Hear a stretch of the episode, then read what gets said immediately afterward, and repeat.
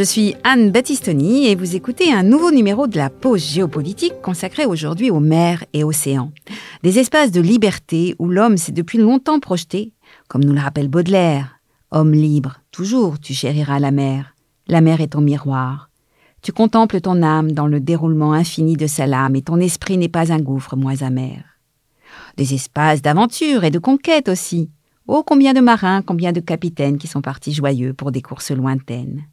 Des espaces de compétition, enfin, depuis des siècles, ce qui nous ramène à la géopolitique.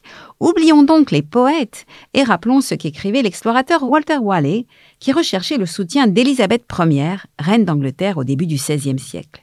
Quiconque contrôle la mer contrôle le commerce. Quiconque contrôle le commerce mondial contrôle les richesses du monde, et conséquemment le monde en soi. Cette devise résume l'approche géopolitique adoptée peu à peu par la Grande-Bretagne, stratégie qui la conduira à établir sa domination, pudiquement appelée la Pax Britannica, sur les mers du globe au dix-neuvième siècle, et à dominer un empire sur lequel le soleil ne se couche jamais. Alors, aujourd'hui, à l'heure d'un match qui se joue entre Chine et États-Unis, la puissance est-elle toujours et absolument liée à la maîtrise des mers? Les enjeux maritimes ne se posent-ils qu'en ces termes?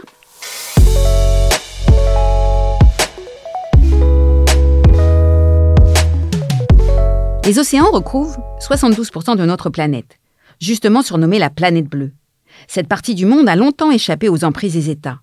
C'est sur Terre que les États exerçaient leur souveraineté, fixaient des frontières, établissaient leur population. D'une certaine manière, on pourrait dire que les mers étaient spontanément anarchiques. Les activités humaines s'y déployaient loin du contrôle des gouvernants, laissant beaucoup d'initiatives aux hommes. Aujourd'hui, les océans représentent de multiples enjeux. Ils sont déterminants pour la circulation des marchandises, des hommes, pensez aux migrants, comme des informations, pensez aux câbles sous-marins.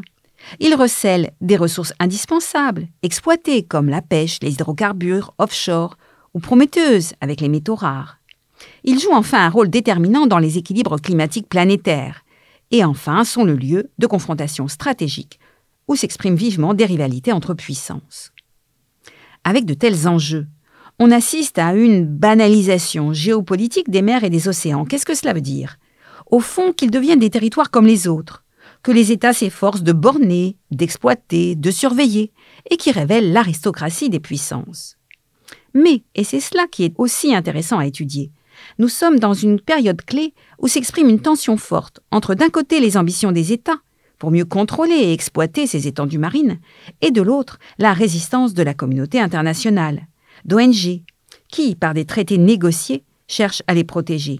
Alors, les mers deviendront-elles des territoires comme les autres? Vaste sujet donc qui nous conduira à raisonner sur la territorialisation des mers, comme sur la maritimisation des sociétés, à expliquer la Convention de Montego Bay, la révolution que fut le conteneur, et aujourd'hui les câbles océaniques, à évoquer les stratégies navales des États et les lieux stratégiques où se confrontent ces puissances.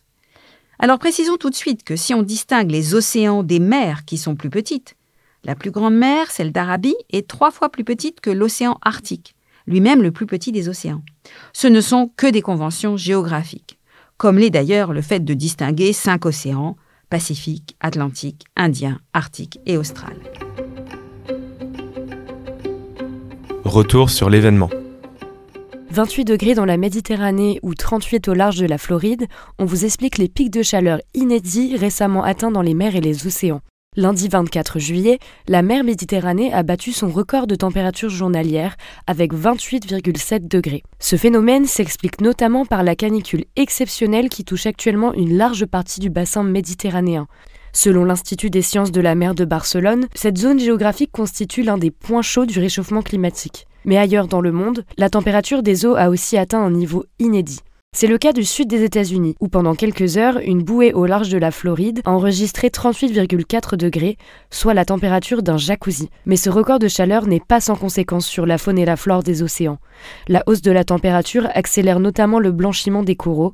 Dans un communiqué, la Coral Restoration Foundation a déclaré que ceux de la région, pourtant essentiels à l'équilibre de la biodiversité marine, succombent à un rythme alarmant. Une fois n'est pas coutume, je voudrais attirer votre attention sur quatre faits de l'été deux mille vingt-trois qui, en apparence, n'ont rien à voir entre eux, mais qui, collectivement, montrent combien les mers sont et vont être au cœur des préoccupations géopolitiques. En juillet deux mille vingt-trois, on a relevé au large de la Floride la température marine la plus chaude jamais enregistrée pour une eau de mer, trente-huit degrés. Cette canicule marine en Atlantique Nord fait écho aux températures relevées en Méditerranée, qui ont également atteint des sommets, avec plus de trente degrés entre la Sicile et Naples, par exemple. Ces températures expliquent la violence de la tempête Daniel, formée début septembre, en Méditerranée orientale et qui frappa la Libye orientale, les deux barrages protégeant la ville de Derna, Céder en Libye, un quart de la ville disparue, et les victimes se comptent par milliers. Deuxième fait. Fin juillet, s'est tenue en Jamaïque la réunion annuelle de l'Autorité internationale des fonds marins, une organisation existant depuis mille neuf cent quatre-vingt-quatorze, créée par la Convention de Montego Bay sur laquelle nous reviendrons. Or, ce rendez-vous est devenu très politique avec une opposition marquée entre la minorité, emmenée par la France et le Vanuatu, qui demande un moratoire sur l'exploitation des ressources minières des abysses, et les pays qui veulent ouvrir la porte à l'exploitation de ces fonds marins et de leurs réserves en nodules métalliques, riches en manganèse, lithium, cobalt, nickel, et cetera. La bataille est lancée. Troisième fait, toujours en juillet, Vladimir Poutine a refusé de reconduire l'accord sur les céréales ukrainiennes qui permettait leur exportation par une route maritime via la mer Noire et les détroits turcs. En dépit des efforts d'Erdogan, qui a rencontré Poutine en septembre dernier encore, le président russe n'a rien voulu entendre, exigeant en échange la levée des sanctions, au risque de fragiliser la sécurité alimentaire mondiale. Enfin, quatrième fait à relever de l'actualité récente, les grandes puissances ont multiplié cet été les manœuvres militaires, en particulier dans la région Indo-Pacifique. C'est ainsi que treize pays, occidentaux et alliés, ont organisé des exercices militaires au large de l'Australie d'une ampleur inédite. Cette opération avait pour but de montrer à la Chine qu'elle ne peut pas continuer d'étendre sa zone d'influence dans la région. En même temps, Chine et Russie organisaient des manœuvres conjointes en mer du Japon. En septembre encore, la Russie, seule cette fois, déployait des tirs de missiles et autres exercices en mer de Bering, entre Russie et Alaska, afin de montrer qu'elle entendait garder la route du Nord, passant par le pôle, sous sa protection et son contrôle. Ces quatre événements, tous contemporains, dessinent les nouveaux enjeux des mers et océans en ce début du vingt et unième siècle. Les rivalités s'expriment sur tous les usages que l'homme fait de la mer. Fournir des ressources, transporter et relier, être un lieu où s'exprime la puissance des États. Car, si ces usages sont anciens, les événements évoqués montrent une tension d'une ampleur inédite, nouvelle. D'abord sur l'exploitation des ressources marines. On sait que la surpêche est déjà une réalité et que l'évolution climatique menace les écosystèmes marins. Faut-il, dans ces conditions, autoriser l'exploitation des abysses, au risque d'impact inconnu sur ces milieux? Sur la circulation, ensuite. Le transport maritime des marchandises a explosé avec l'invention au début des années cinquante du conteneur. quatre-vingt-dix pour cent du commerce mondial en volume transite par la mer. Cette maritimisation de l'économie est l'élément déterminant qui a permis la mondialisation de l'économie, avec la création de chaînes de valeur et la division internationale des processus productifs, soit plus simplement le partage des tâches entre les pays éloignés les uns des autres. Le miracle chinois n'aurait pas eu lieu sans l'insertion dans cette mondialisation, ce qui fut en plus accéléré par son entrée dans l'O M C en deux mille un. Mais ces routes maritimes, sont-elles sûres? Aujourd'hui, l'Ukraine est victime de la perte de sa voie d'exportation privilégiée. La Chine peut-elle admettre, elle, d'être dépendante de l'ouverture de ces routes maritimes? Et que dire des flux d'informations? quatre-vingt-dix-huit pour cent des flux Internet passent par des câbles océaniques sous-marins, forcément vulnérables. Plus que jamais, les mers sont l'espace où se joue l'hégémonie mondiale. Et dans ce contexte, la militarisation de la mer progresse.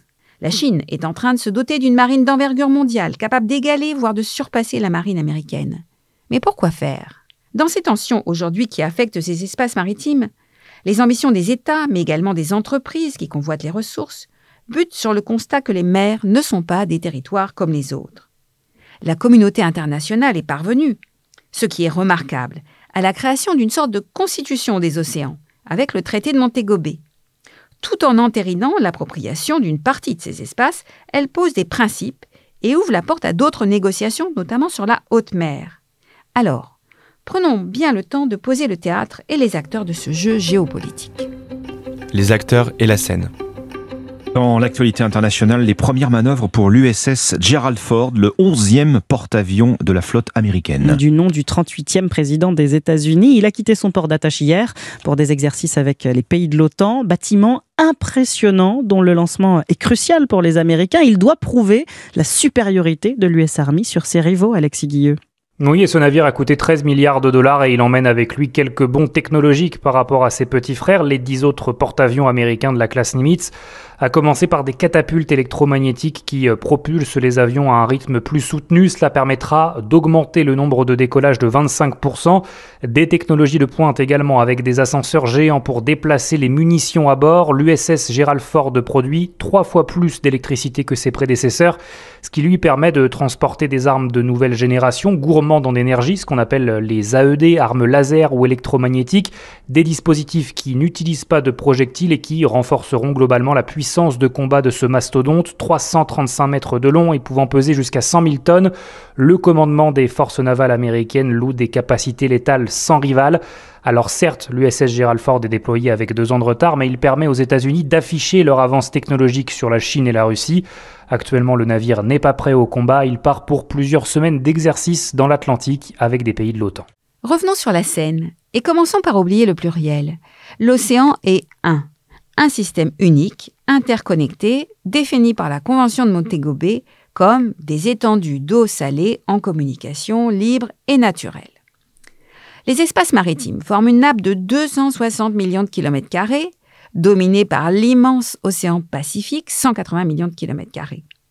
Certes, la communication libre et naturelle entre eux peut subir quelques contraintes, notamment lorsque des mers sont contrôlées par un détroit, comme la Méditerranée, fermée par Gibraltar, ou lorsque les glaces dans l'océan Arctique rendent difficile la circulation. Mais là, on peut se demander pour combien de temps. Mais cela n'enlève rien au constat que l'ensemble de ces espaces maritimes constitue un milieu relativement homogène qui impose ses propres lois. La lenteur relative des déplacements notamment, le mouvement permanent des courants, marées, de la houle. Face à ce milieu, l'homme demeure un animal terrestre. La mer n'est pas son élément, d'ailleurs il ne peut l'habiter en permanence au fond, car nul navire ne peut y rester constamment. Il y a toujours un moment où il faut rentrer au port.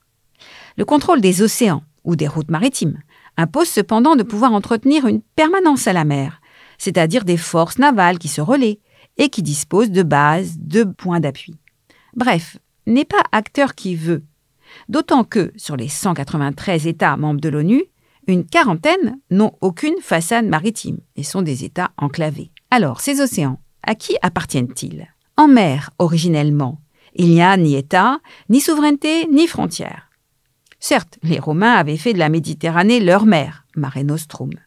Certes, les Portugais au seizième siècle entendaient étendre leur souveraineté aux mers, mais ils avaient déjà bien des difficultés à contrôler leur empire. Ainsi s'était imposé le principe de liberté des mers, principe défendu par le juriste hollandais Grotius au début du dix-septième siècle. Tout au plus reconnaissait-on, jusqu'au milieu du vingtième siècle, une sorte de droit coutumier, qui donnait aux États le contrôle exclusif d'une bande de quelques kilomètres au large de leur côte. Ce n'est donc véritablement qu'après la Seconde Guerre mondiale que va naître un droit de la mer.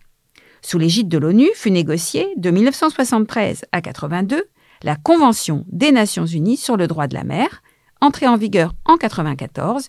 Elle est donc cette constitution des océans, en quelque sorte, est l'un des chefs-d'œuvre, il faut le dire, de la diplomatie multilatérale qui s'est développée depuis mille neuf cent quarante-cinq, avec sans doute un autre traité qui est le traité de non-prolifération nucléaire.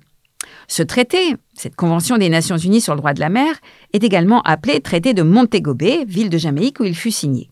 Il pose le principe de territorialisation d'une partie des espaces maritimes. Qu'est-ce que cela veut dire ? Les États côtiers disposent ainsi d'eaux territoriales, d'une largeur de douze milles nautiques, vingt-deux kilomètres, sur lesquels ils exercent leur pleine et entière souveraineté. Les douze milles suivants constituant une zone contiguë où ils peuvent agir également pour leur sécurité. Les États disposent en outre d'une zone économique exclusive qui s'étend jusqu'à deux cents milles des côtes, trois cent soixante-dix kilomètres, sur laquelle ils contrôlent toutes les activités économiques, pêche, exploitation du sous-sol, hydrocarbures notamment, pose des câbles sous-marins. Ils peuvent chercher à étendre cette zone s'il existe un plateau continental, c'est-à-dire un prolongement géologique sous-marin de leur littoral. Au-delà de cette Z E E, ce sont les eaux internationales, la haute mer, qui est un patrimoine commun à l'humanité. Depuis ce traité, donc, un tiers des océans est ainsi territorialisé et des frontières, certes invisibles, existent.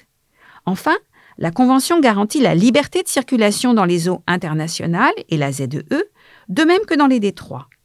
Les États archipels comme le Japon, l'Indonésie, contrôlent les eaux entre leurs îles, mais doivent accepter ce principe de libre circulation. Ce droit de la mer concilie ainsi deux logiques. Celle caractéristique de la culture marine où prévaut la liberté, indispensable au commerce et à la navigation, et celle, plus étatique, qui entend exploiter les ressources halieutiques et énergétiques des Z E E. Une conception internationaliste d'un côté et une conception souverainiste de l'autre.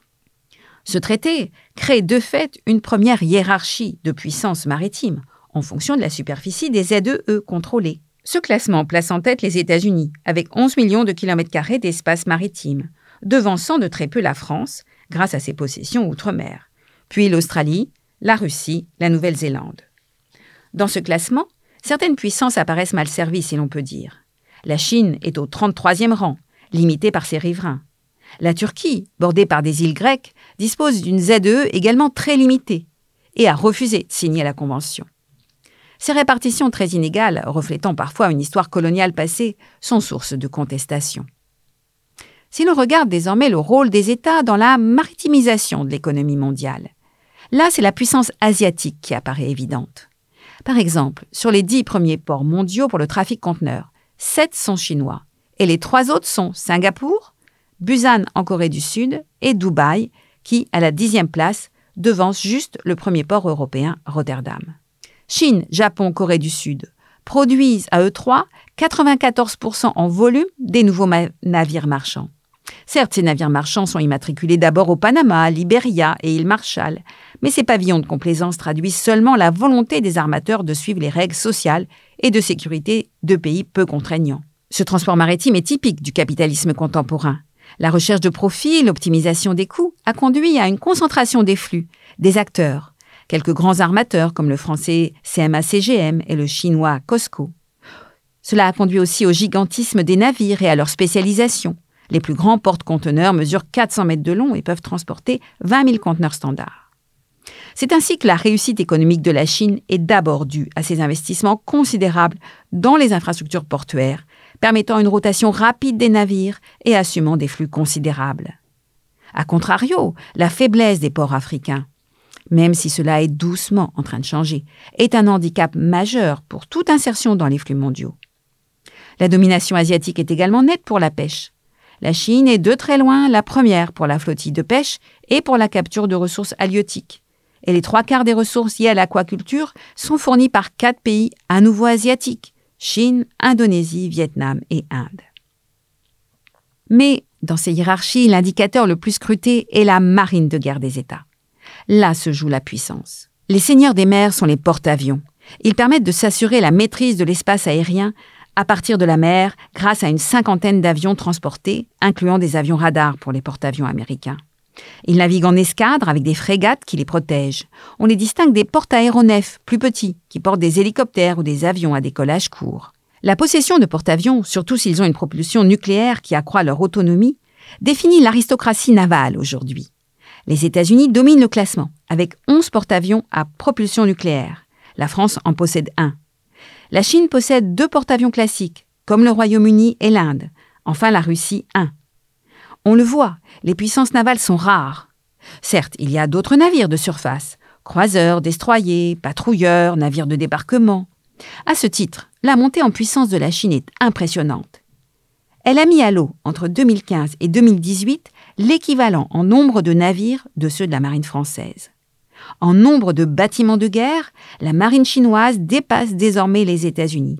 Elle ambitionne de posséder une véritable marine océanique capable d'être présente sur toutes les mers du globe. Pour l'instant encore, les États-Unis ont la supériorité technologique. C'est particulièrement vrai si on s'intéresse aux sous-marins, autre déterminant clé de la puissance navale. À côté des sous-marins classiques, se distinguent les sous-marins à propulsion nucléaire, plus autonomes, plus silencieux. Une partie sert à la dissuasion nucléaire. Ce sont les S N L E, sous-marins nucléaires lanceurs d'engins, dont se sont dotées les puissances nucléaires. Le principe étant qu'il doit y avoir en permanence un sous-marin en mer pour que la dissuasion nucléaire soit effective. Les autres sont qualifiés de sous-marins nucléaires d'attaque.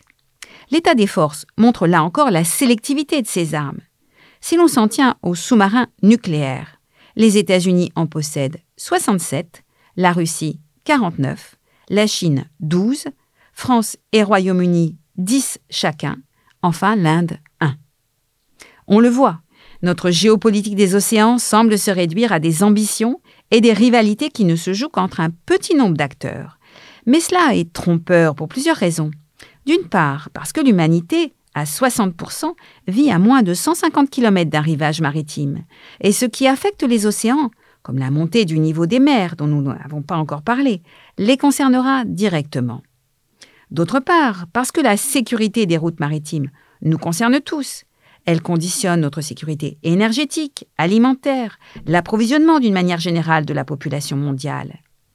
Enfin, parce que, à côté des acteurs étatiques et de la communauté internationale, existent aussi dans cet espace de liberté des contrebandiers, des trafiquants, des passeurs, des pirates, et cetera. Voilà qui nous ramène à des pages célèbres de l'histoire maritime, rappelez-vous. Les corsaires se distinguaient des pirates en agissant comme mercenaires pour le compte d'un souverain. Barberousse, allié du souverain ottoman, fut au seizième siècle un redoutable corsaire barbaresque qui sévissait en Méditerranée. Il y gagna sa postérité, comme le malouin Surcouf à la fin du dix-huitième siècle. Alors, revenons donc à l'histoire pour, au-delà de l'anecdote, chercher à comprendre le lien entre mer et puissance. Le fin mot de l'histoire. Eh bien, c'est précisément la fermeture de ce canal de Suez lors de la crise de Suez en cinquante-six qui va faire prendre conscience aux États-Unis de l'importance de cette route. Dans les années soixante, la flotte américaine est à la recherche d'un point d'appui dans cette région. Les Britanniques vont alors détacher de leur colonie mauricienne l'archipel des Chagos pour former en mille neuf cent soixante-cinq le British Indian Ocean Territory, puis par accord du trente décembre mille neuf cent soixante-six, les États-Unis obtiennent un bail d'une durée de cinquante ans, renouvelable vingt ans, pour établir sur cet atoll de Diego Garcia une base d'écoute et de communication.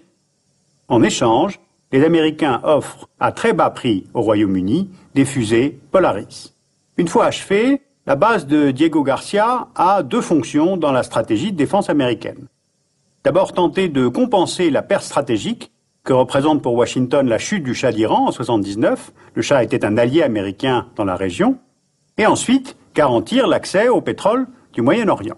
Car si on regarde bien, on voit que depuis Diego Garcia, les États-Unis peuvent intervenir dans tous les recoins de cette partie du monde.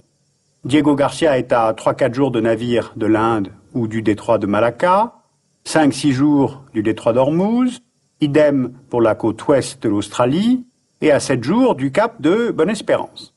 Que nous enseigne le passé sur la puissance maritime? Il y eut très tôt dans l'histoire des États qui établirent leur puissance par leur contrôle d'espace maritime. Dans l'Antiquité, la bataille de Salamine en quatre cent quatre-vingts avant Jésus-Christ assura la victoire des cités grecques unies sur le Perse Xerxès. Athènes, à la tête d'une alliance de cités, la Ligue de Délos, devint ensuite une thalassocratie, car sa puissance militaire repose essentiellement sur sa puissante flotte de trières.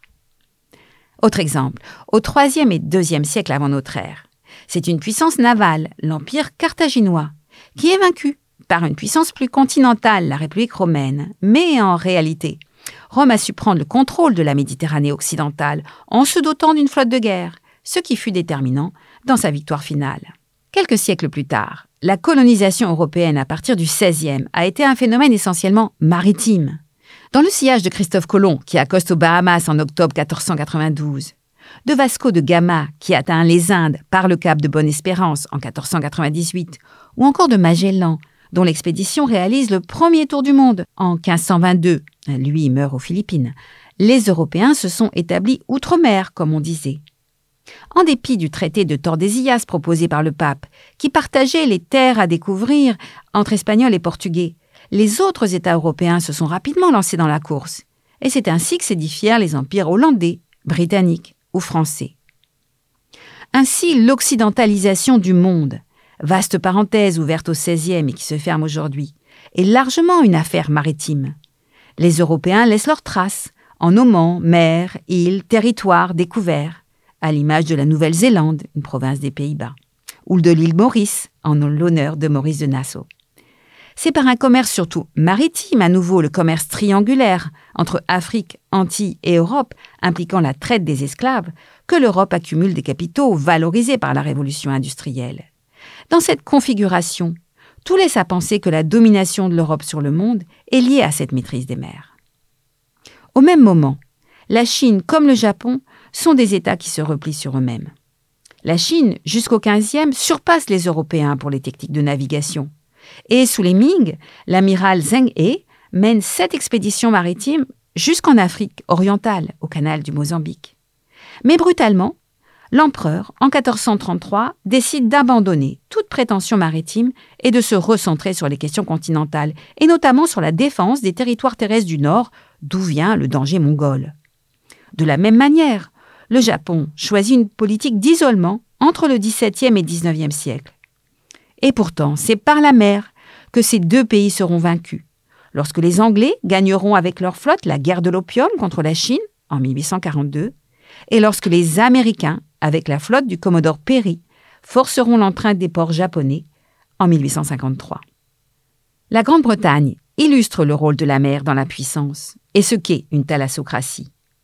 Archipel, le pays fut protégé par la mer, hormis en mille soixante-six lorsque le Normand Guillaume, dit le conquérant, l'envahit avec ses forces.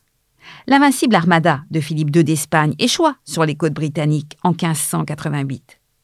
En mille huit cent cinq, la victoire navale de Trafalgar, en ruinant la flotte française, protégea les Anglais des ambitions napoléoniennes. Leur suprématie éclatante au dix-neuvième passe par la possession d'un réseau de bases navales stratégiques qui, de Gibraltar à Hong Kong, en passant par Malte, Suez, Aden, Singapour, confère à la Royal Navy un statut mondial. C'est dans ce contexte qu'un amiral américain, Alfred Mahan, publie son ouvrage « L'influence de la puissance maritime dans l'histoire » en mille huit cent quatre-vingt-dix. Analysant la grandeur de l'Empire britannique, il veut montrer que la domination des mers est l'élément le plus déterminant dans la compétition stratégique entre puissances, puisque cela permet de contrôler les routes maritimes, donc les approvisionnements, et de déployer ses forces librement. Il fut entendu, puisque le président Theodore Roosevelt fit faire le tour du monde entre mille neuf cent sept et mille neuf cent neuf à seize navires américains, pour bien signifier à tous l'émergence de la puissance des États-Unis comme puissance mondiale. Enfin, au vingtième siècle, si l'on prend l'exemple des deux guerres mondiales, cela semble à nouveau prouver que la suprématie maritime est une condition indispensable à la puissance. En dépit de la guerre sous-marine menée par l'Allemagne dans les deux conflits, la suprématie maritime resta aux anglo-saxons dans l'Atlantique.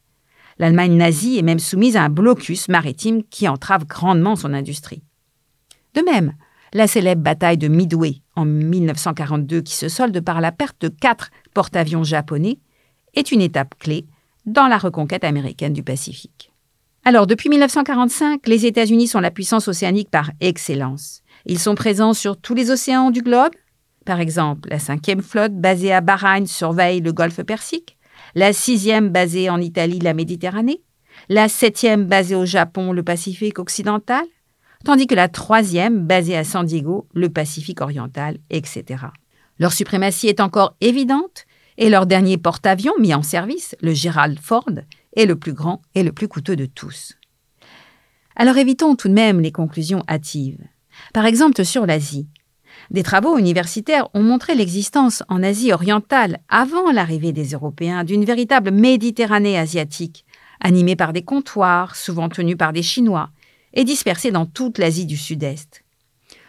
Autrement dit, le repli de l'empereur et des mandarins sur les affaires continentales allait de pair avec le dynamisme des réseaux marchands, dans lequel les Européens, à partir du dix-septième, n'eurent qu'à s'immiscer. Autre exemple, le lien entre puissance et domination maritime est à discuter. Napoléon s'est imposé sans la domination des mers. L'U R S S de la guerre froide ne brille pas non plus par sa marine, même si elle joue un rôle clé dans la dissuasion nucléaire.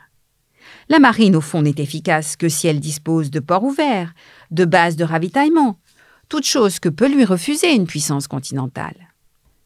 Il n'empêche, si l'on en juge par la célérité de la Chine à se doter d'une flotte conséquente, il semble bien qu'aujourd'hui, la maîtrise des mers et océans reste considérée comme une condition nécessaire pour qui prétend à l'hégémonie. Enjeux et perspectives géopolitiques. Pendant tout le mois d'août, c'est autour de la petite île de Kastellorizo, la plus orientale de l'archipel du Dodecanèse, que les esprits se sont échauffés. neuf kilomètres carrés, moins de deux cents habitants, Kastellorizo et son charmant petit port, à partir d'où s'étagent les maisons aux façades colorées, n'est qu'à trois kilomètres de la côte turque, juste en face, mais à cent vingt kilomètres de la prochaine île grecque, Rhodes, et à plus de cinq cents kilomètres de la Grèce continentale. C'est dans les eaux sud de l'île que le navire turc de recherche Oruç Reis, escorté d'une flottille militaire, a entamé une campagne de sondage sismique cet été. Tôlée en Grèce, ces eaux sont dans la zone économique exclusive grecque, tonne-t-on à Athènes. La marine grecque dépêchait d'ailleurs dans la zone plusieurs bateaux de guerre. La France également envoyait une frégate en soutien aux Grecs. Mais pour les Turcs, la zone économique exclusive grecque de Kastellorizo est complètement indue. Ismaïl Aki Moussa est l'ambassadeur de Turquie en France. Kastellorizo, si on suivait la logique de nos amis grecs, on reconnaîtrait à cette île de dix kilomètres carrés une zone économique exclusive de quarante mille kilomètres carrés. C'est inacceptable, c'est inadmissible, et je dirais même que c'est une aberration. Il faut bien dire que les îles d'un pays se trouvant aussi proches des côtes d'un autre pays ne peuvent se prévaloir d'une vraie zone économique exclusive ou Z E E. En la matière, c'est la zone du pays continental qui prime. Les îles anglo-normandes, par exemple, qui sont britanniques, sont dans la Z E E française, tandis que la Z E E canadienne englobe, autre exemple, l'archipel français de Saint-Pierre-et-Miquelon. Reste que la Turquie a aussi tendance à considérer qu'aucune des îles de la mer Égée ou de la Méditerranée ne peut se prévaloir de la moindre zone économique exclusive. Pas plus la petite Kastellorizo que Rhodes, la Crète ou même Chypre et son million d'habitants. La Turquie revendique pour sa part une zone économique exclusive de quatre cent soixante mille kilomètres carrés le long de ses côtes égéennes, méditerranéennes et sur la mer Noire. Et sur les eaux desquelles la marine turque a commencé d'immenses manœuvres militaires l'an passé. Pour le temps présent et les années à venir, les océans vont représenter un triple enjeu, stratégique, climatique et de gouvernance. Un enjeu stratégique d'abord. Les mers sont le dernier espace à coloniser aujourd'hui, si on exclut le domaine spatial, objet de maintes convoitises. La territorialisation des océans a bien commencé. Les pays ont posé des revendications pour l'extension de leurs plateformes continentales afin d'accroître leurs Z E E, ou contestent les découpages existants comme le fait la Turquie. Les hommes y déploient inexorablement de plus en plus d'activités économiques et s'y projettent. On assiste, pour Maxime Brichou, à une course à la mer, Scramble for the Seas, écho du Scramble for Africa du dix-neuvième siècle. C'est particulièrement manifeste en Arctique, où la Russie, en deux mille sept, planta un drapeau à quatre mille mètres de profondeur, tout près du pôle Nord, pour montrer ses revendications. Ou encore en Méditerranée orientale. La Turquie y a mené des sondages gaziers en deux mille vingt, dans la Z E E de la Grèce. Nous reparlerons dans un prochain podcast des tensions en mer de Chine méridionale, un vaste sujet. Dernier exemple, le double attentat qui a frappé les gazoducs Nord Stream un et deux en septembre deux mille vingt-deux, et dont les auteurs ne sont pas identifiés, a révélé ce que l'on savait déjà. Les États sont vulnérables et dépendants. C'est particulièrement vrai pour leur communication via les câbles sous-marins. En deux mille vingt et un, la planète a consommé cent trente fois plus de données qu'en deux mille cinq. Et ces données informatiques transitent par ces câbles océaniques. quatre cent trente étaient actifs en deux mille vingt et un pour une longueur cumulée de un virgule trois million de kilomètres. Lors du premier conflit mondial, Londres avait coupé les liaisons télégraphiques sous-marines de l'Allemagne. Les choses peuvent-elles se reproduire? Pas de manière aussi radicale sans doute, mais des interruptions accidentelles dues à de mauvaises manœuvres de chalutiers ont déjà pénalisé certains pays. Ce qui n'est pas vital pour des pays bien câblés, le devient pour des pays encore mal reliés au monde, notamment en Afrique, même là encore si les choses changent et s'améliorent.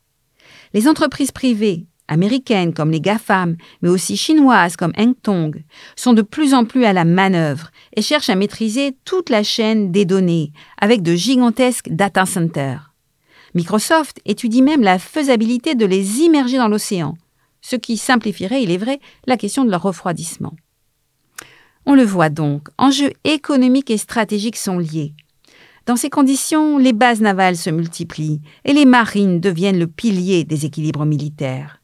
C'est bien dans la région Indo-Pacifique que l'on assiste à la confrontation entre la marine chinoise, encore concentrée dans la région, et la flotte américaine qui assure la sécurité ici du Japon, de la Corée ou de Taïwan et entend s'appuyer sur l'Australie et l'Inde.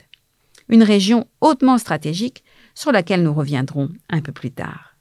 Si les océans sont surtout considérés pour leurs ressources et leur rôle dans les transports, ils sont aussi un acteur clé du débat et des enjeux climatiques actuels. Et c'est le deuxième point. L'océan est le principal garant de l'équilibre du système climatique. Certes, par sa masse, il a une forte inertie.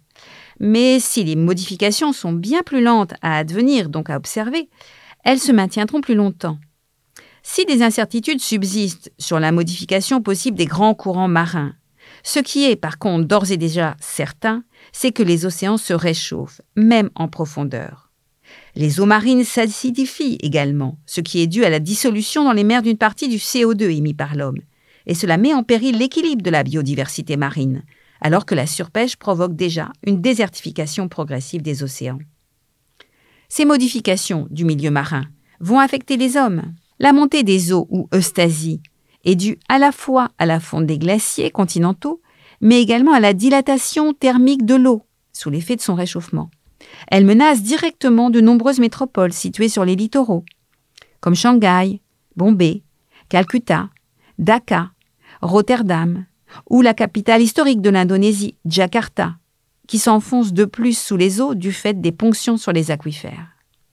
En parallèle, du fait du réchauffement des eaux de surface et de l'atmosphère, les tempêtes tropicales seront plus nombreuses.